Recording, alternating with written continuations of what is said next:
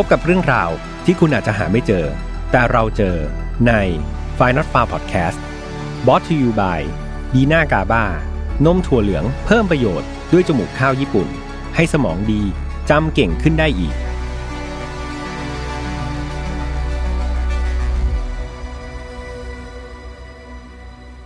สวัสดีครับ ยินดีต้อนรับนะครับเข้าสู่ Final f a r Podcast วันนี้คุณอยู่กับผมแฮมทัชพลเช่นเคยครับ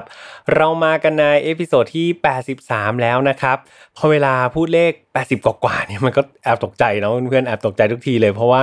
มันก็ไกลจริง ๆ ครับ ก็ไม่รู้ว่าเพื่อนๆรู้สึกเบื่อกันหรือยังนะครับถ้าเบื่อหรือว่ารู้สึกว่าฟังมานานอยากจะพัก นะครับหรือว่าอยากจะให้พี่แฮมพักร้อนนะครับก็สามารถที่จะพิมพ์คอมเมนต์เข้ามาแจ้งกันได้นะครับเดี๋ยวผมจะได้ capture หน้าจอครับไปบอกทีมงานว่าเนี่ยแฟนๆ อยากให้พี่แฮมพักร้อนแล้วนะครับ สัก 2-3 เดือนก็ยังดีนะครับ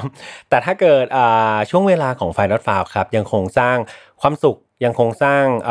เขาเรียกว่าอะไรอะความรู้นะครับ หรือว่าคติเตือนใจให้กับเพื่อนๆได้ หรือว่าดึงเพื่อนๆออกจากเรื่องราวที่มันเลวร้ายได้จากสถานการณ์ปัจจุบัน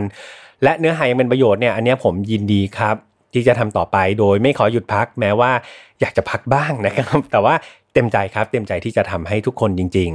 ๆแต่ถ้าเหนื่อยอย่างไรครับ ผมก็ยังมีตัวช่วยดีๆนะครับหลายๆคนบอกพี่แฮมโยงเข้าไปขายของเก่งแน่นอนครับเพราะว่าเพื่อนของพี่แฮมน่ารักมากๆกับดีน่ากาบ้านะครับทั้ง 2 สูตรของเรา เพราะว่าดีน่ากาบ้าเป็นนมถั่วเหลืองครับผสมจมูกข้าวญี่ปุ่นที่อุดมไปด้วยกาบ้า วิตามิน B12 โอเมก้า369 นะครับ มี2สูตรครับเพื่อนๆมีทั้งสูตรสีฟ้าครับที่เป็นน้ำตาลน้อยกับสูตรสีเขียวนะครับที่เป็นรสกลมกล่อมแบบ original หวานกำลังดีครับด้วยคุณประโยชน์เหล่านี้นะครับก็จะช่วยบำรุงสมองเพื่อนๆนะครับให้สดชื่นแจ่มใสได้ตลอดวันนะครับ ดังนั้นเวลาพี่แฮมเหนื่อยล้านะครับพี่แฮมก็สามารถที่จะมาดื่มดีน่ากาบ้าได้โดยที่ไม่ต้องขอผักร้อนนะครับ ก็ต้องขอบคุณดีน่ากาบ้านะครับ เพื่อนๆอยากขอบคุณก็ไปแวะซื้ออุดหนุนกันได้เนาะ สำหรับเรื่องราวในวันนี้นะครับ ต้องบอกว่าอยากให้ทุกคนได้ฟังมากๆครับ โดยเฉพาะแฟนรายการ Final f i l e ที่ตามกันมาตั้งแต่episode ที่ 1 เลยนะครับ เพราะว่า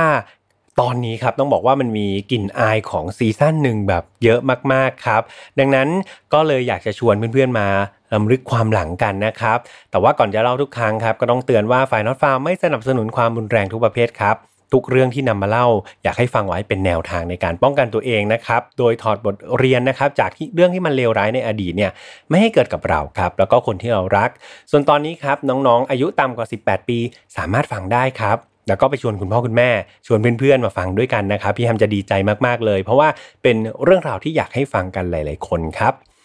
เรื่องราวนี้ครับเกิดขึ้นในเมืองเบลล์วิวครับรัฐวอชิงตันสหรัฐอเมริกา เริ่มต้นต้องจาก ผู้หญิงคนหนึ่งครับ อายุ 33 ปี เธอชื่อว่าธัญญาไรเดอร์ครับ โดยธัญญาเนี่ยอาศัยร่วมกับสามีของเธอครับ ที่ชื่อว่าคุณทอมไรเดอร์ทั้งคู่เนี่ยก็อยู่ในช่วงแบบกำลังสร้างครอบครัวเลยละครับ พวกเขาเนี่ยอยากจะมีบ้านหลังใหม่เนาะก็คือแบบอยากสร้างบ้านหลังใหม่ที่แบบสะดวกสบายขึ้นใหญ่โตขึ้นแนะนำให้ทั้งทอม แล้วก็ธัญญาเนี่ยสองสามีภรรยาเนี่ยต้องทำงานกันแบบหามรุ่งหามค่ำเลยครับเพราะว่าเขาพวกเขาอยากได้เงินมาเยอะๆนะครับ ในช่วงกลางวันเนี่ยธัญญาจะทำงานเป็นพนักงานขายครับในร้านขายเสื้อผ้าแห่งหนึ่ง แล้วก็เลิกงานเนี่ยเธอก็จะไปเป็นพนักงานที่ Fred Meyer นะครับ Fred Meyer ก็คือจะเป็นซูเปอร์มาร์เก็ตเนาะก็คือทำงาน2กะนั่นเองนะครับทำทั้งกลางวันกลางคืนเลย ก็เรียกว่าวันวันหนึ่งเธอแทบจะไม่มีเวลาที่จะพักผ่อนเลยนะครับ แต่นั่นก็เพื่อความฝันของเธอกับสามีนั่นเองที่อยากจะมีบ้านหลังใหม่นะครับ เรื่องราวดูเหมือนจะไม่มีอะไรครับ แล้วก็เป็นไปได้ด้วยดีแต่แล้วครับ ในวันที่ 20 กันยายน ปี 2007 เนี่ยช่วงเช้าราวๆ9โมงครึ่งครับ ตอนนั้นเป็นเป็นเวลาที่ธัญญาเนี่ยปกติเนี่ยจะต้องขับรถครับกลับบ้านจากงานกะดึกเนาะก็ก็เพราะว่าเขาเป็นพนักงานกะดึกใช่ไหมครับ ที่ผมเล่าให้ฟังที่ซูเปอร์มาร์เก็ต Fred Meyer นี่แหละ เขาต้องรีบกลับมางีบหลับก่อนครับ เพื่อที่จะไปทำงานต่อในช่วงกลางวัน แต่ปรากฏว่าเช้าตรู่วันนั้นครับ ธัญญาไม่ได้กลับบ้านครับเพื่อนๆ การไม่กลับบ้านของเธอในเช้าวันนั้น กลับไม่ได้ทำให้ทอมครับทอมก็คือสามีของเธอเนี่ยแปลกใจสักเท่าไหร่ หรือจะให้พูดตรงๆก็คือทอมเองเนี่ยนั่นเพราะว่าทอมเองครับเขาต้องทำงานแบบทั้งวันทั้งคืนเหมือนกันครับทำงานทั้งกะเช้ากะกลางคืนเหมือนกับภรรยาเขาไม่มีผิด ดังนั้นการที่จะได้เจอกันในบ้านเนี่ยหรือว่าสวนกันในบ้านแบบคนนึงกลับมาคนนึงออกไปเนี่ยมันจะเป็นเรื่องที่แบบปกติมากๆของสามีภรรยาคู่นี้ครับจนกระทั่งวันเสาร์ที่ 22 กันยายน หรือว่าผ่านไปแล้ว 2 วันนะครับที่ธัญญาไม่ได้กลับบ้านเนี่ยทอมครับเขาเริ่มที่จะเอะใจครับว่าเฮ้ยเขาไม่เห็นหน้าธัญญาเลยนะ คือต่อให้ทำงานแบบทั้งวันทั้งคืนทั้งคู่ใช่ไหมครับ หรือว่าจะสวนทางกันบ้างเนี่ย แต่ 2 วันเนี่ยสวนทางกันตลอดเลย มันเริ่มไม่ใช่ละ มันเริ่มแปลกๆแล้วครับ ทอมก็เลยโทรศัพท์ไปหาเธอครับ รากฏว่าไม่มีคนรับสายเลยนะครับ ทอมก็เลยพยายามที่จะโทรหาเธอเรื่อยๆครับ แล้วก็ยังไม่มีคนรับสายต่อไปอีก ตอนนี้เป็นไงครับ ทอมเริ่มที่จะไม่สบายใจแล้วเนาะ เขารู้ว่ามันต้องมีอะไรผิดปกติกับภรรยาเขาแน่ๆ ทอมได้ติดต่อไปหาเจ้าหน้าที่ตำรวจครับ ในพื้นที่เพื่อแจ้งความเกี่ยวกับคนหายไปในราวๆเจ็ดโมงเช้าของวันนั้นเลยนะครับ เขาพยายามขอให้ตำรวจเนี่ย ช่วยเช็คครับเกี่ยวกับรายงานอุบัติเหตุที่เกิดขึ้นว่าเฮ้ยในอุบัติเหตุที่เกิดขึ้นในช่วง 2 วันนี้มีชื่อของผู้ที่ประสบอุบัติเหตุเป็นคุณธัญญาหรือเปล่า ก็คือภรรยาของเขา เพราะว่าธัญญาเนี่ยเขาขับรถไปทำงานครับคุณทอมก็บอกลักษณะของรถของคุณธัญญาหมดเลยนะ บอกว่าธัญญาเนี่ยขับรถ Honda ครับ รุ่น Element ครับสีฟ้านะก็ช่วยเช็คให้หน่อย แต่ทางเจ้าหน้าที่ตำรวจครับ รายงานกลับมาว่ามันไม่มีอุบัติเหตุนะครับของรถยนต์ลักษณะดังกล่าว รวมถึงไม่มีอุบัติเหตุที่เกิดมาในชื่อของคนที่ชื่อว่าธัญญาเลยสักคนเดียวนะครับด้วยเหตุผลนี้ครับทำให้ธัญญาเนี่ยก็ยังไม่เข้าข่าย ที่ตำรวจจะมองว่าอยู่ในความเสี่ยงนะครับ แถมตำรวจยังอ้างด้วยนะว่าธัญญาเนี่ยอายุต้อง 33 ปีแล้วนะ ก็คือโตเป็นผู้ใหญ่แล้วแหละ ดังนั้นการที่เธอจะหายไปไหนต่อไหนไปทำธุระอะไรของเธอเนี่ย มันก็เป็นเรื่องของเธอหรือเปล่า เธอไม่มีความจำเป็นจะต้องบอกทอมที่เป็นสามีนี่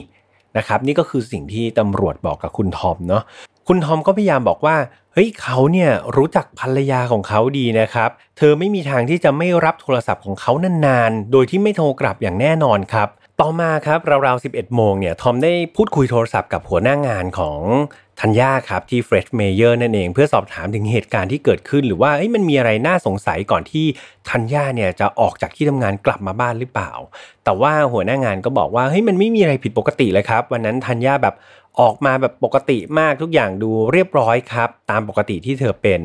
ทอมก็เลยพยายามโทรไปสถานีตำรวจนะครับ อีกหลายต่อหลายครั้งอย่างไม่ย่อท้อเนาะเขาตื้อครับ จนกว่าตำรวจเนี่ยจะยอมส่งกำลังคนออกตามหาภรรยาของเขาให้ได้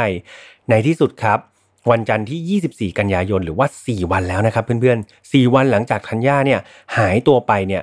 ทอมก็โน้มน้าวตำรวจได้สำเร็จครับ แต่มันก็ไม่ง่ายขนาดนั้นครับ เพื่อนๆอาจจะคิดว่ามันง่ายใช่ไหมครับ แต่ทางตำรวจเนี่ยยังไม่ส่งเจ้าหน้าที่ออกไปตามหาธัญญาโดยทันทีครับ แต่พวกเขาเนี่ยกลับตั้งข้อสงสัยที่ตัวทอมสามีมากกว่าครับตำรวจเนี่ยพุ่งเป้ามาที่เขาในฐานะผู้ต้องสงสัยก่อนเลย ซึ่งเอาจริงๆ ทอมเนี่ยเขายินยอมทุกอย่างเลยนะครับ ให้ตำรวจเนี่ยตรวจสอบอะไรเขาก็ได้ เขาอนุญาตให้มีการค้นบ้านได้โดยไม่ต้องมีหมายค้นเลยนะ ยินดีที่จะเข้าเครื่องจับเท็จนะครับ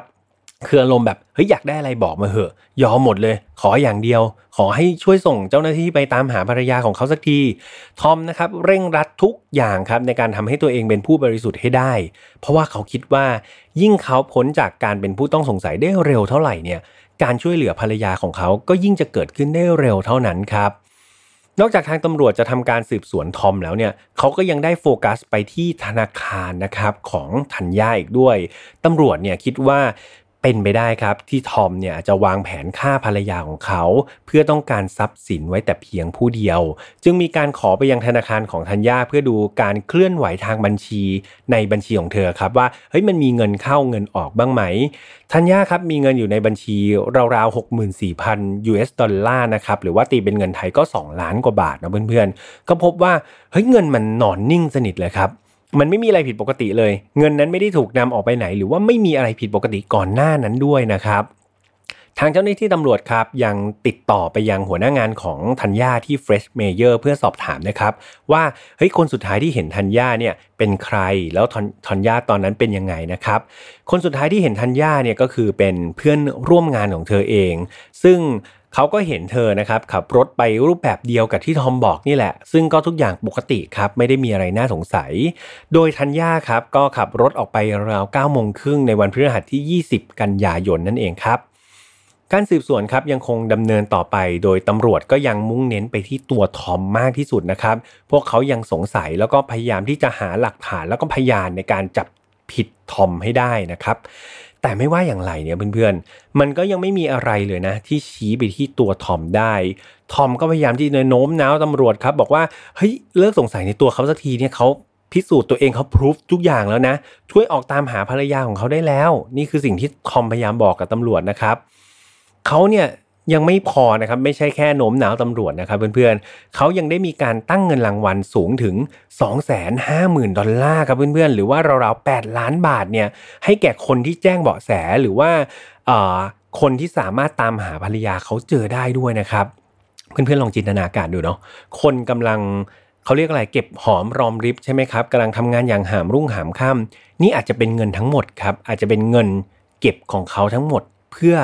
แลกเปลี่ยนกับ ภรรยาของเขากับการได้เจอภรรยาของเขาอีกครั้งหนึ่ง เพราะว่าตอนนี้มันไม่มีอะไรสำคัญไปกว่าคนที่เขารักอีกแล้วครับ จนกระทั่งผ่านไปถึงวันที่ 27 กันยายนหรือราวๆ 8 วันครับ ดูเหมือนเจ้าหน้าที่ตำรวจจะหายสงสัยในตัวทอม แล้วก็มุ่งประเด็นไปที่การหายตัวของธัญญาจริง ๆ เวลาผ่านไปครับจน9โมงเช้าพวกเขาได้ติดต่อไปยังบริษัทผู้ให้บริการมือถือของธัญญาซึ่งเธอนะครับใช้บริษัทเอ่อเวอริซอนครับ เพื่อที่จะสืบดูว่าสัญญาณมือถือของเธอเนี่ยมีเส้นทางไหนไปอย่างไรบ้าง เวลาประมาณ 10โมง15 นาทีนะครับหรือว่าชั่วโมงกว่าๆเนี่ยเวอริซอนเนี่ยบริษัทนี้ก็ได้แจ้งกลับมาครับว่าพบสัญญาณโทรศัพท์ของทอนย่าล่าสุดเนี่ยถูกส่งบริเวณหอคอยหมายเลข 180 โดยโทรศัพท์ของเธอนะครับอยู่ในรัศมีจากหอคอยเนี่ยอยู่ที่ 3-5 ไมล์ไปทางทิศตะวันตกเฉียงใต้ของหอคอยครับ แล้วมันก็ได้ผลจริง ๆ ครับเพื่อนๆ ราวๆเที่ยงครึ่งของวันนั้น พวกเขาได้เส้นทางของสัญญาณมือถือครับ ที่ธัญญาใช้อยู่เนาะแล้วก็พบจุดสุดท้ายที่สัญญาณเนี่ยมันดับไปครับตอนที่ที่ตำรวจครับส่งกำลังพลออกไปตรงนั้นไปยังจุดดังกล่าวที่พวกเขาเจอสัญญาณ และในที่สุดครับเวลาบ่าย2 14 นาที พวกเขาก็พบรถของธัญญาจริง ๆ ครับ รถของเธอครับฉลับออกไปนอกถนน แล้วก็พุ่งไปตกอยู่ในร่องข้างทางที่มีความลึกนะครับถึง 20 ฟุต หรือว่าราวๆ 6 เมตรครับ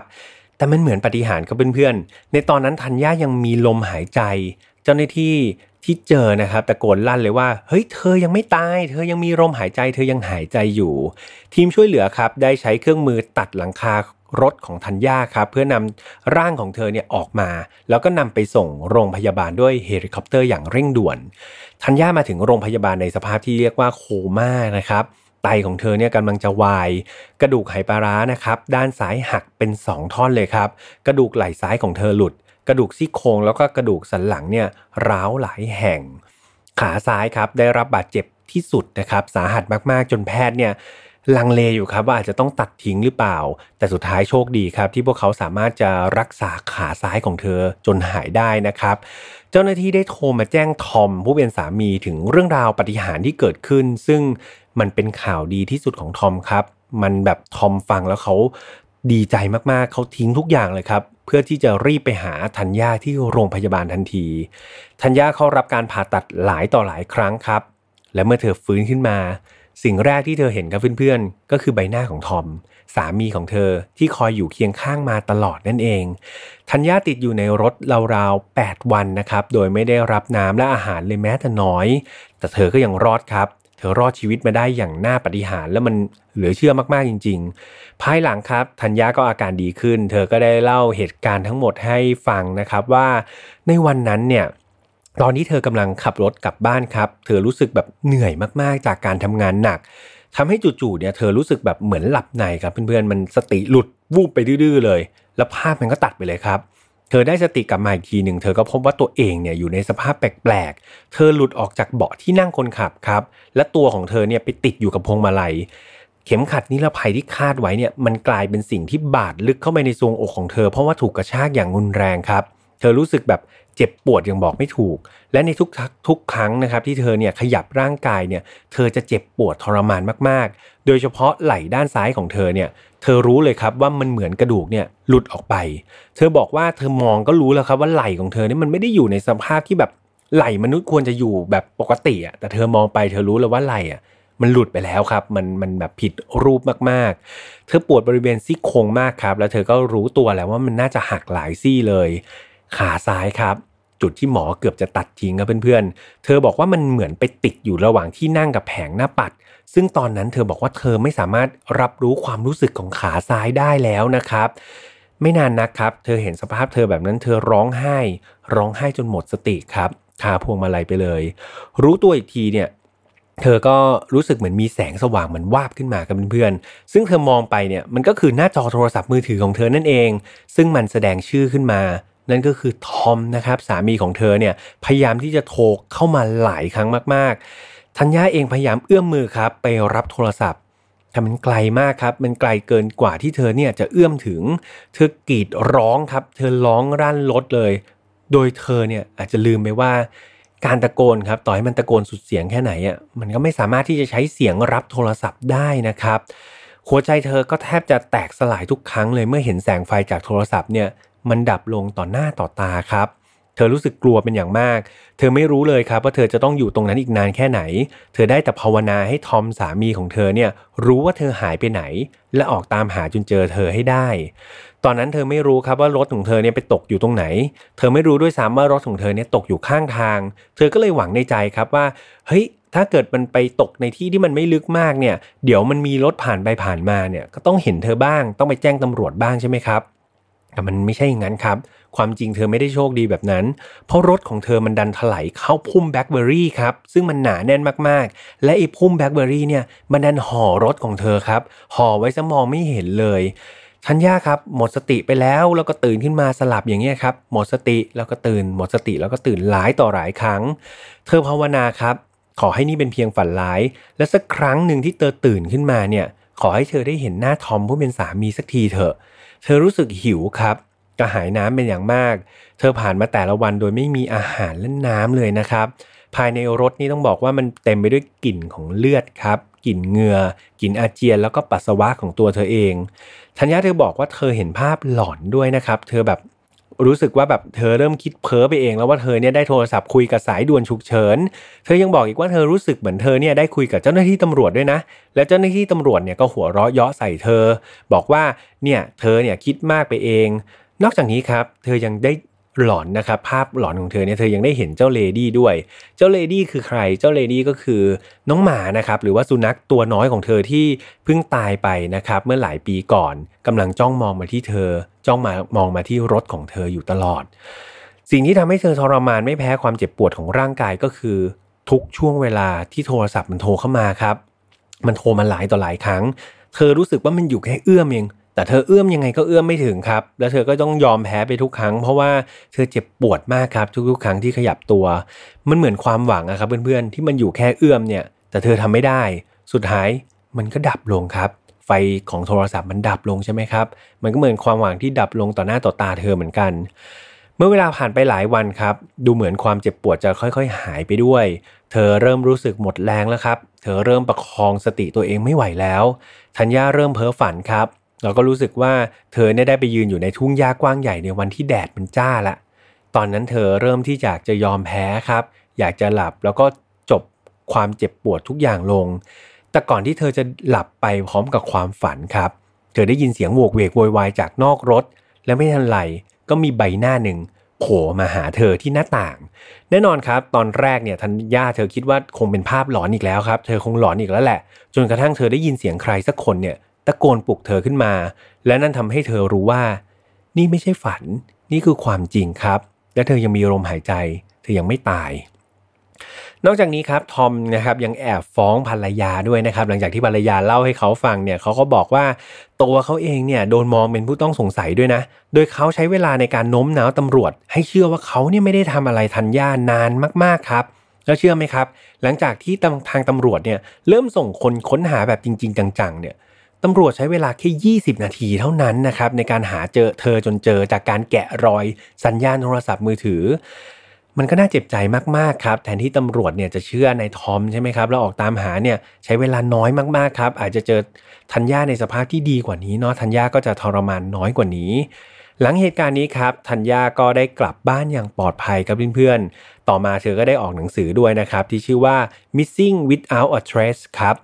Eight Days of Horror นี่คือชื่อหนังสือ ก็เป็นการบอกประสบการณ์เฉียดตายในครั้งนี้นะครับให้กับคนที่สนใจเนี่ยได้ไปซื้ออ่าน ถ้าเกิดเพื่อนๆสนใจก็สามารถที่จะไป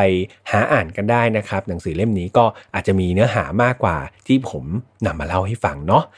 จากเรื่องราวนี้ครับเราได้เห็นอะไรหลาย ๆ อย่างเลยนะครับเพื่อนๆไม่ว่าจะเป็นเรื่องของความหวังที่เราไม่ควรจะยอมแพ้ไม่ว่าจะมีอะไรเกิดขึ้นก็ตามใช่ไหมครับ แบบทัญญาเองเนี่ยเพื่อนๆจะเห็นว่าเธอเป็นคนที่อดทนมากๆนะเธอพยายามอย่างมากที่จะมีชีวิตรอดให้ได้ โดยที่ไม่มีน้ำไม่มีอาหารถึง 8 วันนะครับ เธอก็อดทนจนในที่สุดเนี่ยเธอก็กลับมาใช้ชีวิตกับคนที่เธอรักได้ แต่สำหรับผมเนี่ยสิ่งสำคัญที่ได้จากเรื่องราวนี้มากที่สุดเลยนะ มันคือการให้ความสำคัญกับคนที่เรารักครับ จะเห็นได้ว่าทั้งธัญญาแล้วก็ทอมเนี่ยมีความฝันร่วมกันใช่ไหมครับ ทั้งคู่อยากมีบ้านหลังใหญ่ บ้านหลังใหม่ที่มันดีกว่าเดิม สะดวกสะดวกสบายกว่าเดิม คือเรียกว่าพวกเขาทุ่มเทเวลาให้กับการทำงานแบบหามรุ่งหามค่ำเพื่อเป้าหมายเดียวกัน แต่มันมากเกินไปครับ มันมากจนตัวเขาเองเนี่ยเริ่มรับไม่ไหวแล้วสุดท้ายพวกเขาก็เหนื่อย จนกระทั่งธัญญาเนี่ยเกิดอุบัติเหตุที่ไม่คาดฝันใช่ไหมครับ คือมันเศร้ามากนะครับ ชีวิตคู่ที่เราควรจะได้เห็นได้เจอกันเนี่ย แต่แบบปรากฏว่าหายไป 2 วันเนี่ยเพิ่งมาจะมาเอะใจ เพราะว่ามัวแต่ไปโฟกัสกับงาน แต่สุดท้ายครับเมื่อธัญญาหายไปจริง ๆ เพื่อนๆเห็นใช่ไหมครับว่าทอมเนี่ยเขาก็รู้แล้วนะว่า สิ่งไหนที่มีความสำคัญ สิ่งไหนที่มีความหมายกับชีวิตเขาจริง ๆ เงินในตอนนั้นมันไม่ได้สำคัญไปกว่าชีวิตของคนที่เขารักอีกแล้วครับเขาจะเอาเงินทองไปทำไม เขาจะเอาบ้านหลังใหญ่ไปทำไม ถ้าเขาไม่ได้อยู่กับคนที่เขารัก เขากล้าที่จะเอาเงินเก็บทั้งหมดครับมาเป็นเงินรางวัลนะครับในการแจกจ่ายให้กับคนที่สามารถ เจอตัวภรรยาหรือให้เบาะแสในการค้นหาตัวภรรยาของเขาได้ เขาไม่กลัวการถูกสงสัยครับ เขาพร้อมจะทำทุกอย่างเพื่อให้ตำรวจเนี่ยออกไปตามหาคนที่เขารักสักที เราถอดบทเรียนนะครับ ดีๆ จากเรื่องนี้ได้เลยนะครับ หากวันนี้เพื่อนๆยังคงทำงานอย่างหนัก จนทำให้เราเนี่ยไม่ได้หันไปดูเลยครับ ว่าจริง ๆ แล้ว เราอาจจะมีคนที่รักเราเนี่ยเขาอาจจะกำลังรอเวลาจากเราอยู่นะครับ ฟังคลิปนี้จบแล้วพี่แอมอยากให้ทุกคนเนี่ย หันกลับไปมองรอบๆนะครับ บางคนอาจจะได้เห็นคุณพ่อคุณแม่ พี่น้องหรือว่าคนรัก ถามตัวเองครับ ดูว่านานแค่ไหนแล้วที่เราไม่ได้พูดคุยกับเขาครับ ไม่ได้ปรับสารทุกข์สุขดิบ ไม่ได้ถามถึงสุขภาพของเขา หรือไม่ได้ถามแม้แต่ว่าแต่ละวันเขาเหนื่อยไหม ครั้งสุดท้ายที่ได้กอดกันคือเมื่อไหร่ครับ บางคนอาจจะต้องอยู่คนเดียวครับ อาจจะอยู่ต่างประเทศ หรือว่าอาจจะต้องย้ายมาอยู่ต่างจังหวัดเนาะอาจจะไม่ได้อยู่กับครอบครัวหรือว่าคนที่เรารัก ลองคิดดูครับว่านานแค่ไหนแล้วที่เราไม่ได้โทรกลับไปหาคุณพ่อคุณแม่ของเรา หรือว่านานแค่ไหนแล้วที่เราหลงลืมที่จะโทรกลับไปหาคนที่เรารัก หรือว่าเพื่อนที่ดีที่สุดของเราก็ได้นะครับคิดถึงตอนเด็กๆครับ ช่วงเวลาที่มีความสุขด้วยกันมา เราอยากได้มันกลับมาใช่ไหมครับ ตอนนั้นเราอยู่กับคนที่สำคัญ พวกเขาก็ยังสำคัญสำหรับเราอยู่ จริงใช่ไหม ถ้าใช่อย่ารอช้าครับ วันนี้ยังไม่สายครับเพื่อนๆ รีบทำเลยครับ กลับไปหาคนที่เรารัก ไปพูดคุยกับเขา ไม่ได้เจอหน้ากันไม่เป็นไรครับ ไม่ได้กอดกันไม่เป็นไร โทรศัพท์ไปคุย ถามสักนิดนึง เหนื่อยไหมสบายดีอยู่หรือเปล่า แค่นี้ผมเชื่อว่าคนที่เพื่อนๆรัก ก็จะชื่นใจมากๆผมเป็นกำลังใจทุกคนจริงๆครับ แล้วก็ดีใจมากๆ หากสิ่งที่ผมเล่าในวันนี้ มันจะเป็นตัวช่วยให้เพื่อนๆ เห็นความสำคัญของคนรอบข้างของเราอีกครั้งหนึ่งนะครับพี่ยมเป็นกำลังใจให้จริง จบกันไปแล้วครับก็เป็นอีกหนึ่งความรู้สึกเนาะพี่ยมเล่าไปก็ขนลุกไปวันนี้ก็อาจจะมีตะกุกตะกักบ้าง เพราะว่า ระหว่างที่อัดครับก็ฝนตกนะครับดังนั้นช่วงที่สายฝนสาดลงมาอย่างหนักเนี่ยพี่ฮัมก็อาจจะต้องมีการหยุดเพื่อให้ทีมงานตัดต่อ ดังนั้นก็ต้องขออภัยด้วยนะครับ ถ้าเกิดภาพและเสียงเนี่ยมันไม่สมบูรณ์เหมือนเดิมสำหรับไฟนอตฟาวครับยังออกอากาศทุกวันอังคารทั้งช่อง Mission to Pluto เหมือนเดิมนะครับไม่ว่าจะเป็น YouTube Spotify SoundCloud Podbean Apple Podcast ครับแล้วก็เรามีช่องแยกนะครับใน Apple Podcast กับ Spotify ด้วยตามไป Follow กันได้นะครับแล้วก็ แฟนเพจครับของ Mission to Pluto อย่าลืมนะครับ เรามีกิจกรรมดีๆ มากมายครับในนั้น แล้วก็มีคอนเทนต์ลงให้เพื่อนๆอ่านทุกวันเลยครับ เข้าไปประดับความรู้กันนะครับ มีทั้งสาระและก็ความบันเทิงอยู่ในเรื่องราวเดียวกันเลย สุดท้ายครับกับ Final f a r Family ครับ ในนั้นเรามีสมาชิกอยู่เกือบหมื่นแล้วนะครับ ก็เป็นครอบครัวเล็ก ๆ ที่อบอุ่นครับ เรามีเรื่องมาแชร์ให้กันเรามีความเป็นห่วงเป็นใยกันอยู่ในนั้น ยังไงพี่ฮัมเข้าไปแทบจะทุกวันครับ ถ้าไม่ได้ยุ่งมากจริงๆเนี่ยพี่ฮัมไม่ลืมแน่นอนกับกลุ่ม f i n a l f i l e Family นะครับ ยังไงก็อยากให้ทุกคนเข้ามาเป็นหนึ่งในครอบครัวเดียวกัน ก่อนจากกันไปครับ ดูแลสุขภาพตัวเองดีๆ แล้วอย่าลืมเติมพลังนะครับ กับดีน่ากาบ้านะครับมี 2 สูตรอย่างที่พี่ฮัมว่าไป เดี๋ยวทีมงานแปะลิงก์สั่งออนไลน์ได้นะครับจะได้ไม่ต้องออกไปเสี่ยง ข้างนอกเนาะสำหรับตอนนี้จบกันไปถ้าเพื่อนๆชอบแนวนี้อยากให้พี่แอมสลับมาบ้างแบบโหรู้สึกว่าเลือดสาดแบบโหดมากฆาตกรแบบตามล่าไล่ฆ่าคนแบบทุกตอนเลย สลับมาตอนแบบนี้บ้าง ถ้าอยากฟังกลิ่นอายของซีซั่นหนึ่งบ้าง ก็แจ้งพี่แอมได้เลยครับพี่แอมยินดีนะครับที่จะสลับปรับเปลี่ยนอารมณ์นะครับก็ขอให้เพื่อนๆมีความสุขจากการฟังคลิปวันนี้ละกัน สุดท้ายดูแลตัวเองดีๆ แล้วเจอกันใหม่วันอังคารหน้าสำหรับวันนี้พี่แอมขอตัวไปพักก่อนนะครับ สวัสดีครับ พบกับเรื่องราวที่คุณอาจจะหาไม่เจอ แต่เราเจอใน f i n a l f a r Podcast Presented by สมองดีจำเก่งขึ้นได้อีก ดื่มนมถั่วเหลือง ดีหน้ากาบ้า